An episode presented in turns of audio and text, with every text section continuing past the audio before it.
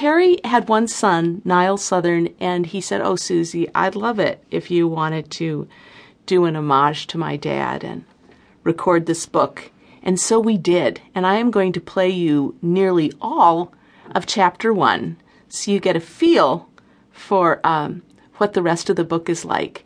And certainly a feel for what it was like when Deep Throat was coming out behind the green door and people actually believed you could make a few million dollars off a beautiful porn movie. Chapter 1 Then she says, Now dig this. She says, and he broke up laughing, a strange, rasping laugh for maybe the fourth time since he started what was shaping up as an interminable story.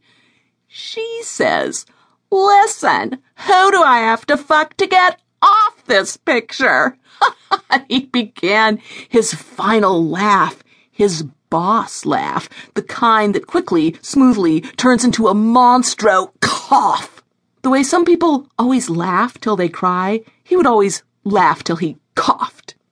In many respects, though, he was considered quite a grand guy, tops in his field, etc., etc., and about seven people listening to the story either laughed or coughed along with him. Actually, what he was was a curious kind of opportunistic film producer.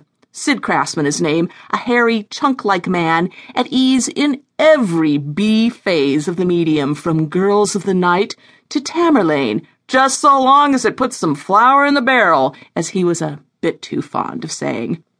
Put this in the barrel, you crooked cocksucker, was an occasional riposte on the part of certain outrageously deceived participants in his projects, as they delivered a terrific straight right to his mouth, followed by a whirlwind flurry of chopping blows to the head and shoulders hurt me, Sid would reply with a sly grin when queried later about the quality of the attack. Sure, it hurt me. I cried all the way to the bank.